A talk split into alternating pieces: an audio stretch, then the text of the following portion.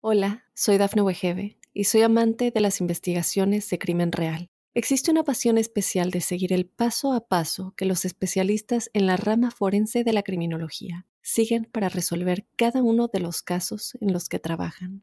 Si tú, como yo, eres una de las personas que encuentran fascinante escuchar este tipo de investigaciones, te invito a escuchar el podcast Trazos Criminales con la experta en perfilación criminal, Laura Quiñones Orquiza, en tu plataforma de audio favorita.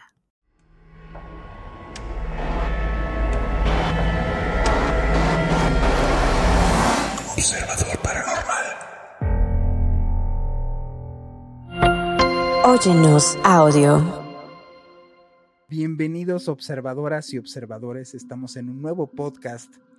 Aquí estoy con mi amigo Robin como siempre y vamos a hablarles, ya leyeron el título del podcast, vamos a estar hablando de las desapariciones misteriosas, pero que tienen que ver más bien con sucesos que podrían considerarse paranormales. Paranormales, exacto. ¿no? Entonces no crean que vamos a estar hablando de, de, personas que desaparecen y ya no más tan tan, sino personas que desaparecieron en circunstancias que de verdad pues, han, han, dejado perpleja a la gente decir, ok, no hay un motivo ni una razón. La mayoría incluso pues son en Estados Unidos y no hay de que pues, desapareció, ok, ahí sí tienen cámaras hasta no te digo en dónde para encontrar a una persona. Entonces lo raro es que hay varias desapariciones que vamos a comentar que no son como, como desde hace mucho, solamente una, sino desapariciones muy recientes. Sí. Donde dices, ¿cómo? O sea, nadie supo nada. Y sobre todo lo, lo raro, los comportamientos de las personas, ¿no? O sea, el comportamiento que tuvieron las personas antes de desaparecer es lo, lo que dices, ¿cómo? Sí, hay, hay unas en específico que sí me, me causan como mucho, no sé, como mucha intriga y mucha duda, como, ¿qué pasó? Pues bueno, vamos a, a, a, empezar con este podcast. Vamos a darles una breve introducción a, gente. Me gustaría que tú lo compartieras. Muy bien, pues bueno, hay muchas desapariciones misteriosas, ¿no? En todo el mundo, que han capturado la atención del público y de los medios de comunicación. Las cifras exactas de personas que desaparecen diariamente varían, como ya lo dijimos, según el país. Y la fuente de información utilizada en algunos países, las cifras son más altas que en otros debido a factores como la tasa de criminalidad y eficacia de los sistemas de búsqueda y rescate. Por ejemplo, en los Estados Unidos se informa que alrededor de 90.000 personas están desaparecidas en cualquier momento dado y se informa que se reportan alrededor de 600.000 personas desaparecidas cada año según el National Crime Information Center. En México se informa que se registran alrededor de 40 personas desaparecidas diariamente, según datos del Registro Nacional de Datos de Personas Extraviadas o Desaparecidas.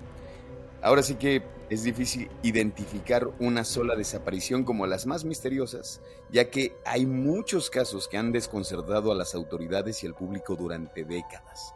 Sin embargo, a continuación, en este podcast, vamos a presentar algunos ejemplos que, de desapariciones que son consideradas como particularmente misteriosas.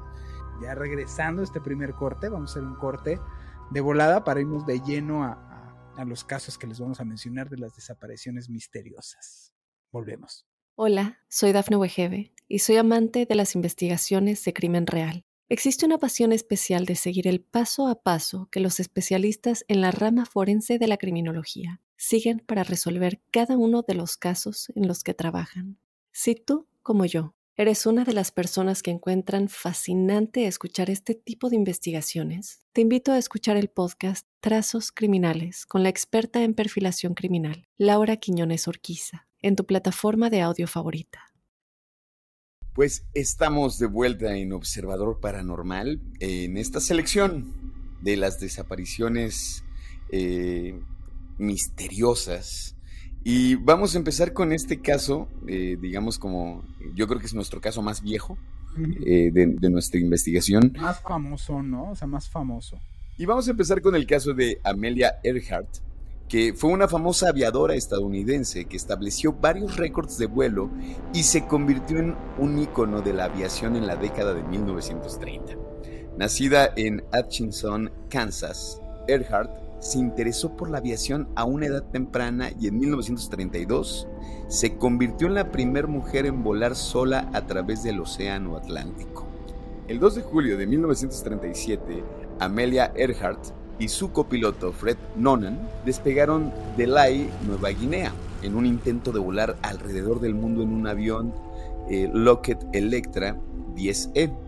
Su siguiente destino era la isla de Howland, en el Océano Pacífico, pero después de varios intentos fallidos de comunicarse con su base en tierra, nunca llegaron a su destino y se perdieron en algún lugar del vasto océano. Ni ahora sí que se, llevaron a cabo búsquedas extensas en el área, pero no lograron encontrar restos del avión ni descubrieron el paradero de Earhart y Noan. Desde entonces, han habido muchas teorías sobre lo que sucedió que van desde la idea de que se estrelló en el océano hasta la posibilidad de que ella y su acompañante fueran capturados por japoneses y hechos prisioneros. En 2019 se descubrieron algunas fotos tomadas en la isla de Nikumamoro en 1937 que parecían mostrar un tren de aterrizaje que se cree que podría pertenecer al avión de Earhart. Además, un estudio forense de los huesos encontrados en la isla en 1940 sugiere que podrían ser los restos de Earhart, sin embargo, todavía hay mucha incertidumbre sobre el destino final de Earhart y Nonan, y la desaparición sigue siendo uno de los mayores misterios de la aviación en la historia. Digo, es una, una desaparición, pues sí, misteriosa, sobre todo, no sé, como me, yo creo que parte del misterio es que, bueno, era una aviadora. Eh, así es, o sea, no era así como, ay, agarro un avioncito, un curso de tres meses. o sea, no, era una, alguien totalmente con muchísima experiencia en la aviación. Eso es lo que está raro, que no hubo como un registro absolutamente de nada, tenías a una experta manejando, manipulando el avión y que estuvo rarísima, las condiciones en las cuales, pues, podríamos decir, desapareció. O sea, todo indica en una de esas, pues, que sí se desplomó. Se desconocen las causas, se desconocen dónde acabaron, se desconocen si aterrizaron en algún lugar. Se volvió, pues, hasta como leyenda, pues, de que, qué habrá pasado con esta mujer al día de hoy no se tiene referencia absolutamente de nada en dónde acabó. Sí, digamos, si también la tecnología en aquel momento no permitía, no permitía tanto, ¿no? digamos que eh, he ahí como que podría, podríamos decir como de, bueno, pues igual y si hubiera sido en otro momento, igual y la historia no hubiera sido igual, o quién sabe. Bueno, les, les platico ahora yo. La desaparición del vuelo de 370 del Malaysia Airlines ha dejado perplejos a los expertos en aviación. ¿Por qué? Investigadores y al público en general. Porque ¿cómo es posible que un avión moderno con una tripulación pues experimentada como era ese, y un sistema de seguimiento sofisticado que en ese entonces no tenía esta señora, simplemente desaparezca sin dejar un rastro de nada. Eso es lo verdaderamente extraño. Las teorías obviamente pues abundan. Algunos han sugerido que el vuelo, esta es una teoría, que el vuelo 370 podría haber sido víctima de un fallo mecánico o un error humano, esas dos pero los investigadores no han encontrado ninguna evidencia sólida para apoyar estas dos teorías. Otros han especulado que el avión podría haber sido secuestrado o que un pasajero a bordo podría haber interferido en los sistemas de avión. Aún así, ninguna de estas teorías ha sido confirmada. A medida que el tiempo pasa, la desaparición del vuelo 370 se vuelve cada vez más desconcertante. Realmente, ¿qué sucedió a bordo de este avión? dónde se encuentran los restos de este avión y de todos los pasajeros. Y pues estas preguntas siguen siendo o siguen sin tener ninguna respuesta. Mientras tanto, los amigos y los familiares de quien estaba, de quien eran los pasajeros eh, del vuelo 370 siguen esperando respuesta. La desaparición del vuelo 370 es un recordatorio de lo mucho que todavía tenemos que aprender sobre la aviación y de lo fácil que es perder el control en una situación de emergencia en pleno vuelo. Yo, la verdad, es porque hay desde teorías en donde vino un ovni y se los llevaron, metieron un hoyo negro, que como el asunto este del triángulo, el famosísimo triángulo de las Bermudas, incursionaron en otra dimensión, ¿no? Y se fueron a otra dimensión. Lo chistoso es no solamente que perdieran contacto con la transmisión de la cabina. Ojo, el avión superó eh, los, los 3.000 pies y esa altura ya no puedes mandar ningún mensaje de teléfono. Entonces, si hubo alguna alerta de algo, nadie pudo mandar o comunicarse. Primera cosa extraña, ¿para qué toma esa altura? Y segunda, el piloto vaya que no está dormido, porque vira de manera perfecta, Ajá. desvía su, su ruta Ajá. y va a perderse al mar. Entonces, no se dan cuenta de eso porque en torre de control dejan, dejan de, lo pierden porque en un punto se eleva tanto que lo pierden. Los militares son los que darse cuenta que viró y se fue hacia el mar. Y se fue en línea recta. Todavía un ratote más, hasta que de repente, ¡pum! O sea, se desaparece. Eso es lo que está raro. Pues seguimos con la lista y en, esta siguiente desaparición misteriosa, que esta la verdad sí me, me, provocó... Sobre todo porque pues, sí tiene, a diferencia de todas las demás, sí tiene como una resolución, ¿no? Sabemos en, o, bueno, se sabe más o menos en dónde acabó pues este cuadro. Ajá. ¿no? El por qué bien, no. Pero hay videos que van haciendo como una especie de registro del por qué desapareció, que eso es bien extraño. Bueno, es el caso de Andrew Ryan Dawson, que es un joven tiktokero que compartía su vida cotidiana en la plataforma hasta que algo extraño llamó su atención durante su viaje a las montañas de Canadá. En abril de este año, Andrew reportó haber encontrado algo inusual en la cima de la montaña Whistler Peak, una figura humanoide tamaño, pues de un tamaño descomunal que parecía sobresalir del resto de las personas presentes en el lugar. Esto llamó mucho la atención de muchos internautas, quienes lo animaron a investigar más sobre el suceso. A medida que el hombre se adentraba en la investigación, las cosas se fueron poniendo más extrañas, helicópteros eh, sobrevolando la montaña, hombres en vehículos oscuros que lo vigilaban. De pronto, aparece una base instalada en la cima de la montaña en donde había grabado días antes a, este, a esta figura humanoide que parecía como una especie de gigante, por así decirlo. Porque por la perspectiva sí se ve...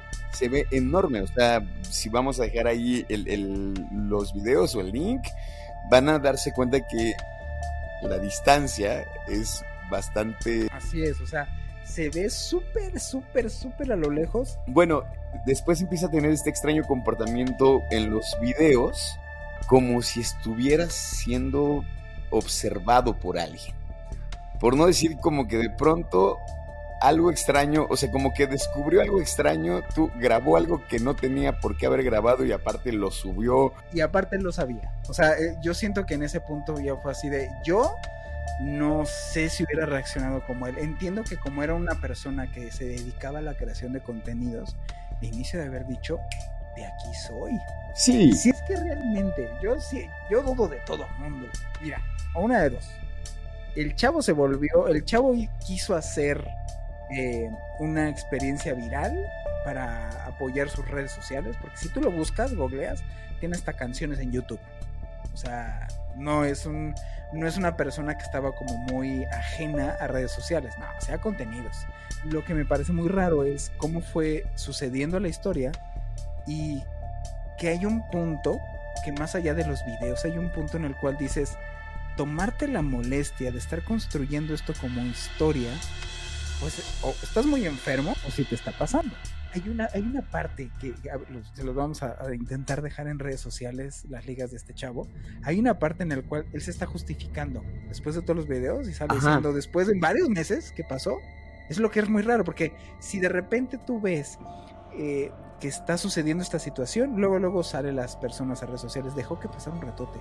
Y después de un ratote, sale como entre asustado. Miedoso, ajá, y viendo así como todo nervioso diciendo, ay no, que creemos que era broma, ¿no? Hay algo que no checa. y lo más curioso es que después de ese video, vuelve a subir videos donde dice, si algo me pasa, es como... Justo, me están siguiendo. Que era broma. De hecho, hay un seguimiento de los videos y es bien interesante. O sea, como si pareciera que lo están siguiendo. Y esto que comentábamos, ¿no? O sea, la, falta de, actualización por parte de, de, Andrew generó dudas en sus seguidores. Y entonces, quienes esperaban conocer el desenlace de la historia, sin embargo, estas dudas fueron disipadas recientemente con la publicación de un obituario en un, eh, en un medio local en Campbell River, Columbia Británica, que anunciaba su fallecimiento. Eso es lo que dices. Exacto. ¿Qué pasó ahí, no? A la edad de 34 años. Y aunque se desconocen las causas de su muerte y sí tiene relación con los extraños eh, sucesos que Andrew capturó en video, las teorías no se han hecho esperar entre los internautas. El caso de Andrew ha generado una gran cantidad de interés en línea y muchos continúan indagando en lo que sucedió con él en las montañas de Canadá. Y lo que comentábamos, ¿no? Bueno, este, este joven que usaba esta red este, de TikTok, que fue subiendo la historia, ¿no? Que se ve ese primer video cuando captura esta imagen humanoide y luego decide regresar y cuando regresa ve que hay helicópteros en esa misma zona de la montaña y luego regresa y no lo dejan pasar. Hay un auto que no lo deja pasar. Y de hecho se ve que deja la cámara y pon, o sea, digo, hay cosas que podrían ser armadas, pero digo, qué inteligente era el muchacho para poder capturar o qué suerte tuvo para poder capturar de pronto helicópteros. Y no solo eso, Días después regresa a grabar la montaña y hay un este, base militar en ese lugar donde aseguran, digo, ese video me parece que no está, pero él, él dice que parece que si toman a esta criatura, esta criatura, como que se ve que sí se la llevan. ¿Qué habrá sido? ¿En qué se estaba metiendo? No lo, o sea, de verdad es que es muy extraño. Lo raro es que después de este video que graba, afuera de su casa está ese mismo auto que no lo quiere dejar pasar a la montaña y cuando él sale a enfrentarlo, el carro se va. Algo pasa y deja de grabar, deja de subir contenido, sube este video declarando como de no se crean, es broma. Días después es como, sí pasó y si me pasa algo, lo dejaré como evidencia. Justo, ese es el que no me cuadra. Ese es el que no me cuadra, porque entonces si ya saliste a declarar que era una broma o que era algo que tú viralizaste, hiciste digital, ¿para qué dices eso? Y luego aparece muerto y en qué condiciones, o sea, no se murió de alguna enfermedad que padecía, ¿verdad? O sea, casi, casi, ¿y de qué murió? No, pues 27 puñaladas en la espalda, se suicidó. Ah, órale. O sea, si está, no checan. Y al día de hoy la gente puede consultar estos videos, digo, vamos a intentar dejarlos en las redes sociales, pero pueden buscar este, esta, esta persona, la buscan, así tal cual dijimos el nombre, se los vamos a, repetir. Es Andrew Ryan, todo completo es Andrew Ryan Watchhorn Dawson.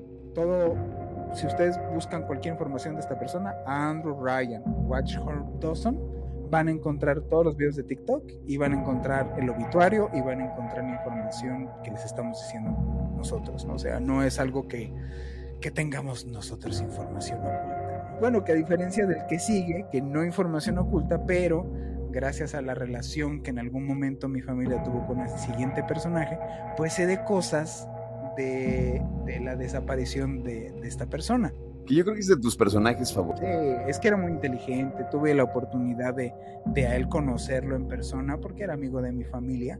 Yo era muy chico, yo lo recuerdo de varias veces, o sea, era amigo de la familia, en fin. Y, y su desaparición en cuanto a mi familia, porque ahorita hay un boom de este personaje pero en todos lados, ¿no? Ya todos lados, este, ¿cómo se llama? Lo agarraron para hacer documentales y en fin. Pero estoy hablando de una época en la cual que ni figuraba, que no era una persona como ahorita de referencia, que se desconocía o se conocía muy poco acerca de Jacobo Greenberg. Ahorita está muy en la, muy en la boca de todos, pero cuando desapareció y cuando yo sabía de este personaje desde hace muchos años por mi familia, pues no era no era como conocido en lo absoluto, no era una persona incluso hasta bien vista, porque la comunidad científica lo, lo tachaba a la mala, pues siendo que sí hacía sus investigaciones como científico. Entonces tengo un poquito más de interés en esta desaparición porque pues, me tocó saber cosas de la familia, de su paradero, o de a dónde fue y que igual los desconcertaba un chorro. Yo creo que por eso fue como, como de, Jacobo eh, estas cosas que no se le creían tanto por esta relación que tenía con el chamanismo, ¿no? Así es. Como que tenía poca credibilidad quizá por tener, por, por él creer en el chamanismo. Por supuesto, y además como pionero en esos temas, o sea, en la ahorita hablar de la teoría de la, de la o sea, las teorías que él planteaba en la actualidad, pues no es algo descabellado, no es, es incluso es tema de referencia en otros estudios, en otros ensayos, en otras teorías científicas. Pero en ese entonces, la teoría que él, él postulaba era una novedad y entonces la comunidad científica se fue a atacarlo directamente. Decían que era un charlatán, cuando pues de charlatán no tenía nada. O sea, esta persona tenía un laboratorio en la UNAM, era maestro de la UNAM, estudió fisiología, no era Pepito Pérez haciendo experimentos locos en su casa, no, era una persona que tenía hasta laboratorio ahí.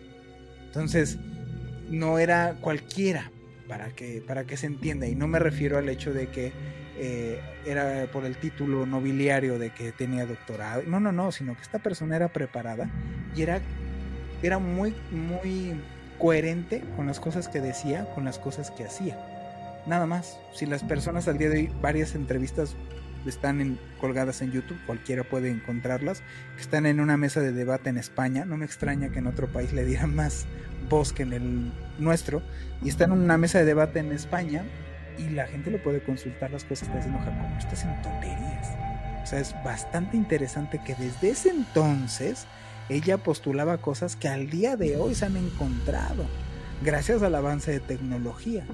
Y bueno, vamos a decirles un poquito quién es Jacobo tal cual, ¿no? Jacobo Greenberg fue un científico mexicano, escritor y científico mexicano que desapareció en 1994 en circunstancias misteriosas. Greenberg era conocido por sus estudios de neurociencia y su teoría de la mente holográfica, cosa que al día de hoy por eso está tan en boga hay varias, digamos, investigaciones que apuntan a este, este asunto de la mente holográfica, la cual sugiere que el cerebro funciona como un holograma, almacenando información en forma de patrones de interferencia que se suponen y se retroalimentan mutuamente. También escribió varios libros sobre el chamanismo y la espiritualidad, como tú comentabas. Yo lo que les puedo platicar se los voy a platicar. Su familia y amigos organizaron una búsqueda intensiva, pero nunca se encontró ningún rastro de él. Aquí yo me enteré, o sea, yo supe de niño porque la RP de Jacobo Greenberg era mi tía, o sea, la que le llevaba las, las, las relaciones públicas a Jacobo era mi tía. Y entonces esas conferencias o las este, firmas de libros y cosas de este tipo las llevaba a ella porque mi familia lo conocía. ¿Cómo es que mi familia lo conocía? Eh, eh, cuando hacía sus experimentaciones, este señor se acercaba a gente que ya tendría o ya tenía prácticas haciendo o desarrollando ejercicios de meditación. En ese entonces, mi abuelo, por parte de mi papá, resulta que él era director de un lugar que se llamaba Método Silva. Y en este lugar hacían prácticas de meditación. Entonces Jacobo lo contacta justo para investigación, para que fuera al centro y para que investigara cosas, él estaba investigando cosas como telepatía y estaba investigando cosas como transmisión de pensamiento y gente que practicaba eso era para él más fácil que pudiera, digámoslo así, controlar su mente. Entonces mi abuelo lo conoce para desarrollar y, así se vuelven amigos. Y entonces mi tía acaba, acaba trabajando con él y él era su relacionista público y resulta que cuando desaparece días antes, esto digo me lo platicó a mí mi tía, que días antes le dijo, es que me están siguiendo es que eh, alguien me está siguiendo, voy a las conferencias y alguien me está siguiendo. Y no le acababa de decir quién, ella le pregunta, bueno, quién es que no sé quién sea, pero me están siguiendo y tengo miedo y siento que me van a hacer algo y de verdad tengo mucho miedo. Entonces, yo ahora que se ha develado mucha información, dices, híjole, no sé qué creer ni en qué pensar, me tocó eso. Entonces, él le tocaba cobrar, era quincena, creo que era, era de laboratorio, de la UNAM, algo así, porque él daba clases ahí y entonces le toca, le hablan a mi tía. desaparece Jacobo, o sea, no lo encuentran, no crean que fue el rollo así de desapareció, ah, alerta, no, de repente no contestaba, ya no contestaba, estamos hablando de una época en la cual no había teléfono celular, entonces no contestaba en su casa, fueron y no contestaba, entonces dieron la señal como de alerta de, oye, ¿dónde está este cuate? Y fueron a su casa, entraron a su casa y no estaba, o sea, no, no estaba, estaba todo como si se hubiera desvanecido, estaba puesta la mesa en donde él estaba sentado, él estaba escribiendo, estaba su carro, estaba todo y él no estaba en esta casa de Tepoztlán. Él no estaba. Entonces empezaron, pues ahí dieron como que el aviso a las autoridades para que le empezaran a buscar a, Jacobo y pues la investigación dijo, no, no lo encontramos, ¿no? Tan tan. Y a, y, a carácter de, de, digámoslo así, privado, él era muy amigo de la esposa del regente de la ciudad de la Ciudad de México en ese entonces, el Distrito Federal, y ella, por ser su amigo, lo buscó con una investigación privada. A mi tía le pusieron personas, porque como era de, de las últimas personas que tuvieron contacto con él, y fue lo que le dijo, pues ella tenía a los agentes viviendo con ella. Durante casi dos años, mi tía fue vigilada para ver qué hacía y en dónde estaba. ¿Ok? O sea, no es broma, no saben en dónde acabó. Y lo curioso es que después tienes documentos o liberación de documentos del Stargate en donde vinculan cosas con Jacobo, que estaba metido en cosas de, de pues de toda la investigación que él estaba haciendo contactado por la CIA. De hecho, también allí, digo, creo que esta parte de la historia me la contaste tú, que cuando él desaparece, o sea, primero van a su casa, no lo encuentran, y que ven a unos hombres que entran a su laboratorio. Ah, ojo, es que te va, por ejemplo, eso, es, algo que a mí ahí sí no me platican, ¿no? O sea, todos estos que salen ahorita expertos de Jacobo, pues a mí esto me lo platicó mi tía, me dijo tal cual que le habla con quien trabajaba Jacobo, trabaja con varias personas y le habla, oye, vente para acá porque hay gente aquí y no me dejan entrar.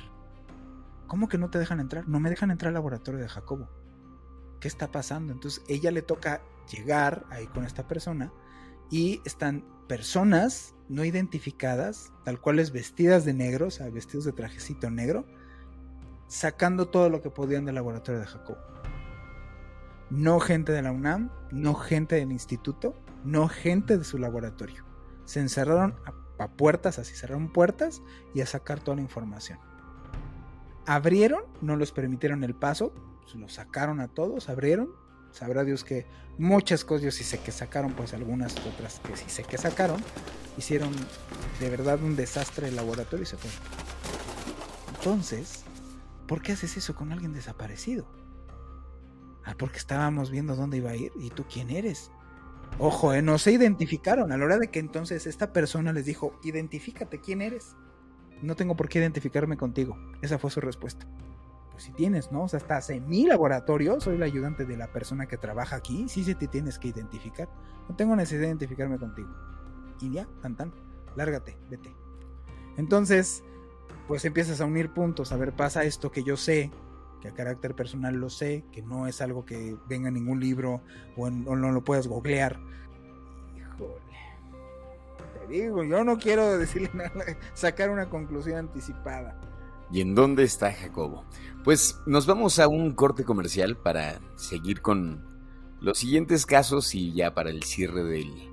del si le mandamos, digo, si en algún momento, en algún punto está Jacobo escuchándonos, le mandamos un gran saludo a Jacobo, quién sabe dónde esté. Bueno, pues volvemos. Hola, soy Dafne Wegebe y soy amante de las investigaciones de crimen real. Existe una pasión especial de seguir el paso a paso que los especialistas en la rama forense de la criminología siguen para resolver cada uno de los casos en los que trabajan.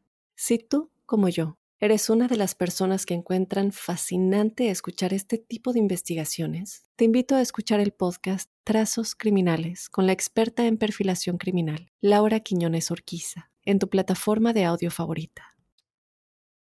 Y regresamos con los siguientes casos que están, pues vamos, son varios, son, se los vamos a mencionar rápidos, pero que lo importante, lo, lo curioso de todo esto es cómo es que estas personas se perdieron. O sea, antes, minutos antes de que se extraviaran por completo, pues realmente hicieron patrones muy extraños de comportamiento, ¿no?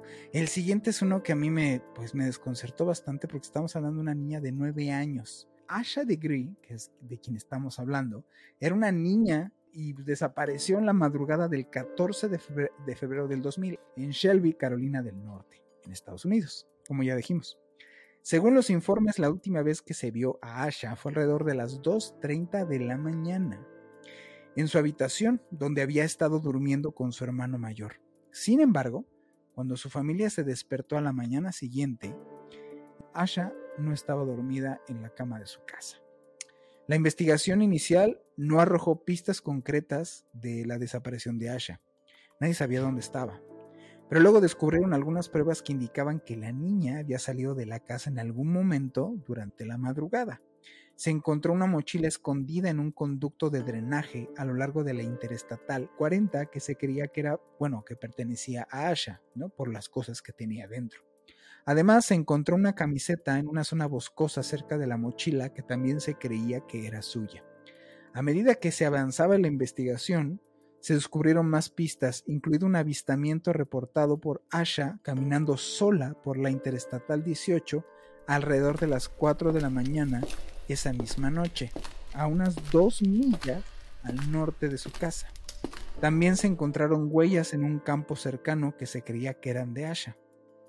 A lo largo de los años, se han llevado a cabo varias búsquedas y han seguido diversas pistas, pero no se han encontrado nada absolutamente de Asha. Su desaparición sigue siendo un misterio sin resolver y se ha convertido en uno de los casos de personas desaparecidas más notorios en la historia de los Estados Unidos. Lo último que se encontró de ella fue su mochila a 40 kilómetros de distancia de su casa. E incluso ya dentro de su mochila ya no había, había mezcladas sus pertenencias con pertenencias de quién sabe quién. De, hecho, hay algo bien curioso, uno, uno de esos datos que tiene una fotografía de otra niña. Se parece mucho. No sé si es mi cabeza de conspiración, no sé. Es muy extraño. ¿Por qué tendría ella una fotografía de otra niña que es un poco más grande y aparece también como tiempo después? Y cuando la mamá va, dice, sí, ¿no? El lápiz sí es suyo, esto sí es suyo, pero esta fotografía no es ella. Ese, ese dato a mí me parece que es un poco extraño. Y como a comparación de, del, de, este, del de Asha, que es una niña, yo podría poner aquí, este, digamos, otros temas sobre la mesa, ¿no? Que puede ser como de violencia, que puede... Pero lo curioso es que nunca hay nadie. O sea, digo, solo al final, ¿no? Que al parecer hay ahí un novio que hace una declaración, pero que de ese hombre también nunca más se supo nada, ¿no? Y estamos hablando del caso de Emma Filipov, que Emma Filipov es una mujer canadiense que desapareció en Victoria, Columbia Británica, en noviembre del 2012. Tenía 26 años en el momento de su desaparición. Su caso ha recibido mucha atención en los medios de comunicación y ha sido objeto de muchas especulaciones. Emma fue vista por última vez en la calle Douglas en Victoria, donde la policía respondió a una llamada de un transeúnte que informó que una mujer estaba descalza en la calle aparentemente en un estado de angustia. Cuando llegó la policía, Emma se había ido. Los agentes encontraron a Emma caminando sola en una calle cercana poco después, pero no vieron como alguna razón para poderla detener o llevarla a algún lugar. Bueno, desde entonces, Emma no ha sido vista ni escuchada por nadie que la conozca. Su desaparición ha llevado a muchas teorías y especulaciones, incluyendo la posibilidad de que haya sido secuestrada o haya huido voluntariamente. La familia de Emma ha tratado de mantener su historia en las noticias y en las redes sociales y ha establecido una página de Facebook para recopilar información y mantener actualizado el caso. Las autoridades continúan investigando la desaparición de Emma Filipov y la policía eh, de Victoria ha emitido un comunicado en el que solicita la ayuda del público para obtener información sobre su paradero. Pues vamos al siguiente caso, al de Steven Quacher. Y bueno, Steven Quacher era un hombre, o es un hombre, porque pues, no saben en igual en dónde acabó, este no sabemos el desenlace aún, de 30 años de edad, que desapareció en diciembre del 2009. No está tan lejano, pero tampoco ya tan cercano, ¿no? En Henderson, Nevada, en Estados Unidos. Su caso sigue siendo un misterio y ha sido objeto de muchas especulaciones e investigaciones por parte de la policía y de su familia. El día de su desaparición, Steven fue de su casa en Utah para viajar a Las Vegas, porque estaba buscando trabajo donde se sabía que estaba buscando trabajo. O sea, él estaba yendo a estos lugares porque estaba buscando trabajo. Entonces era un viaje esperado, era un viaje pensado, avisado a sus familiares. Se detuvo en Henderson, donde aparentemente estaba visitando a un amigo, y ahí es donde empiezan las cosas raras. Según los informes, Steven fue visto por última vez el 12 de diciembre del 2009 en un vecindario de Henderson, en donde no había nadie conocido para él, en donde no había ningún familiar, ni mucho menos una cita de trabajo. Eran puras casas del suburbio. ¿Cómo saben esto? Porque hay una grabación, hay un video de esta persona donde está justamente teniendo un comportamiento muy extraño. Va, va caminando en dirección contraria, o sea, en dirección a una casa en la que no había conexión aparente con él. O sea, se ve que deja su carro, se se sale del carro y va hacia una casa en donde nada que ver, al contrario de donde había dejado su carro. Lo último que vuelven a saber de él. Después de su desaparición, la familia de Steven se unió a los esfuerzos de búsqueda y distribuyó carteles con su imagen y descripción. La policía también inició una investigación exhaustiva, incluyendo entrevistas con amigos y conocidos, revisión de estas cámaras que les estoy comentando, de seguridad y la búsqueda de las pruebas físicas. A pesar de los esfuerzos de búsqueda y la cobertura de los medios de comunicación, Steven Quetcher sigue desaparecido y su caso sigue siendo un misterio. La familia de Steven todavía está buscando respuestas y así como los otros, se ha establecido una página web, en este caso, y una línea telefónica dedicada para recibir cualquier información o tipo de mensaje de la búsqueda en la página de internet la pueden ustedes buscar eh, y tal cual es el nombre. Si ustedes buscan el nombre de, Steven, de Steven Quacher, les vamos a dejar el nombre. Pues ahí está abierto para quien pueda dar una información acerca de él. Volvemos al tema, no hubo ni siquiera indicios registrados dentro de los videos que él hubiera tenido un altercado, que alguien se le hubiera acercado, que alguien hubiera... No, simplemente se ve en esa dirección y ya no se ve en la siguiente cámara. Pues vamos con el último caso, mi querido cachorro. Es el anónimo de las catacumbas de Francia. Así es, anónimo, ojo, antes de que, de que te arranques, es anónimo porque realmente nunca le sale el rostro, nunca se autograba ella misma, sino simplemente se encontró esta grabación perdida en las catacumbas. Las catacumbas de Francia son una red de túneles subterráneos que están ubicados eh, debajo de las calles de París.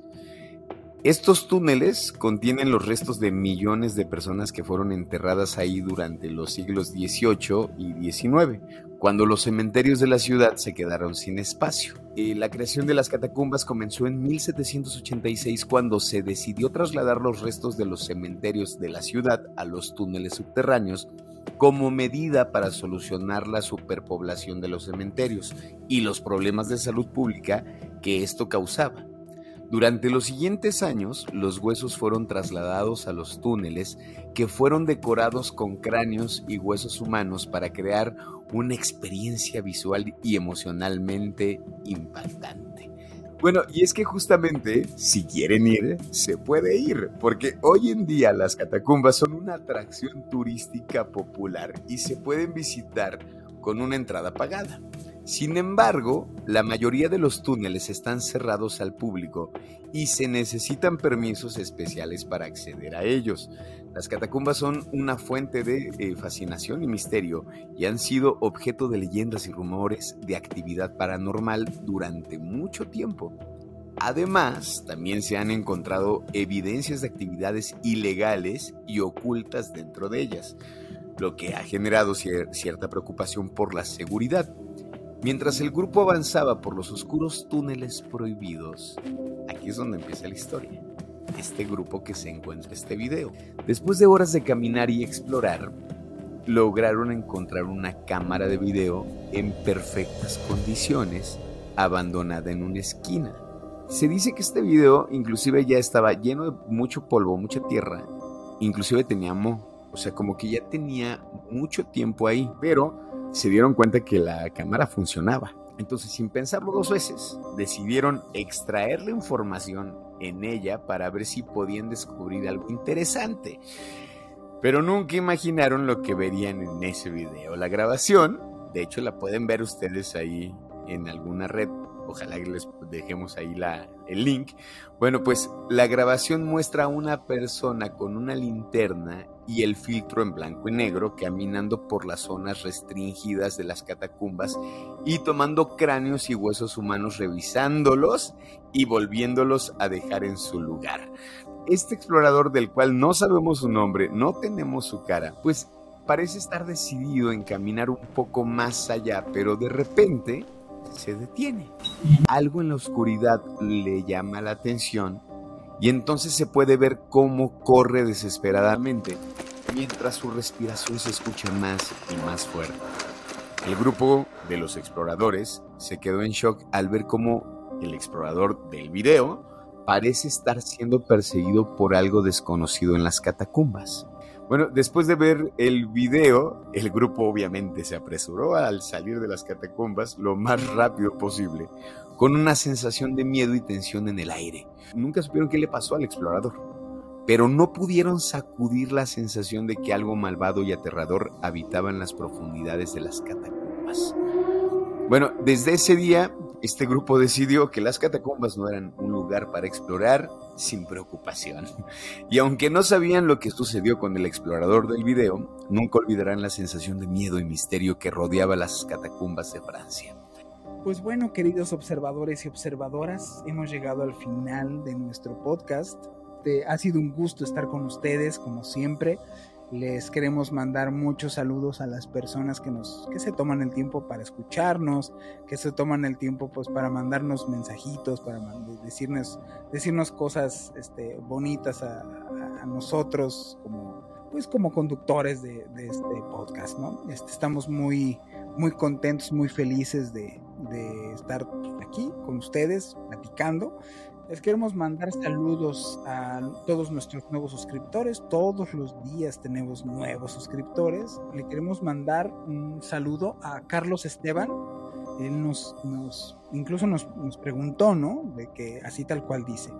Por curiosidad y porque los he escuchado en el podcast, me encantaría saber cómo se llama la canción que ponen de fondo de música de mantra Om. Pues le vamos a preguntar a nuestro queridísimo Charlie Charlie, digo, que está escuchando esto porque es nuestro editor, pues qué canción habrá puesto en, el podcast que se escucha el OM, ¿no? Este, digo, lo que sí te adelanto es que son, son canciones libre de derechos o se pagan licencias para que podamos escuchar. Entonces, digo, habrá que ver cuál es la canción que metió Charlie, ¿no?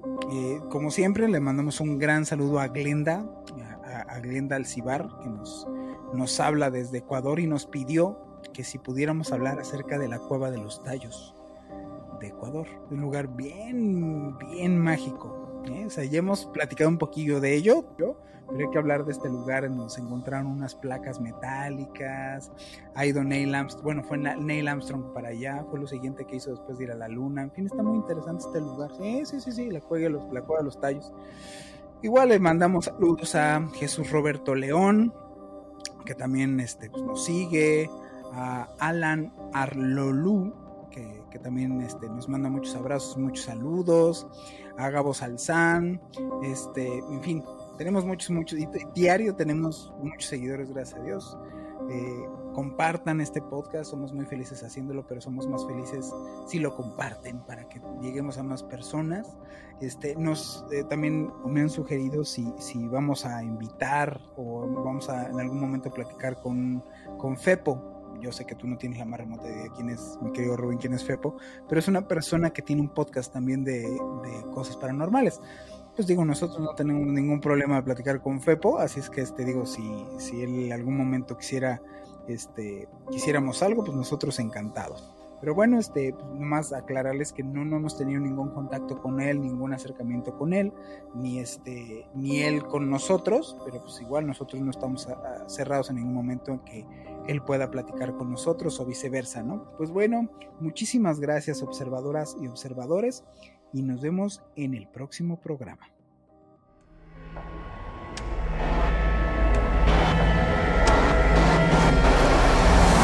Observador Paranormal. Óyenos audio. Hola. Soy Dafne Wegebe y soy amante de las investigaciones de crimen real. Existe una pasión especial de seguir el paso a paso que los especialistas en la rama forense de la criminología siguen para resolver cada uno de los casos en los que trabajan. Si tú, como yo, eres una de las personas que encuentran fascinante escuchar este tipo de investigaciones, te invito a escuchar el podcast Trazos Criminales con la experta en perfilación criminal, Laura Quiñones Orquiza, en tu plataforma de audio favorita.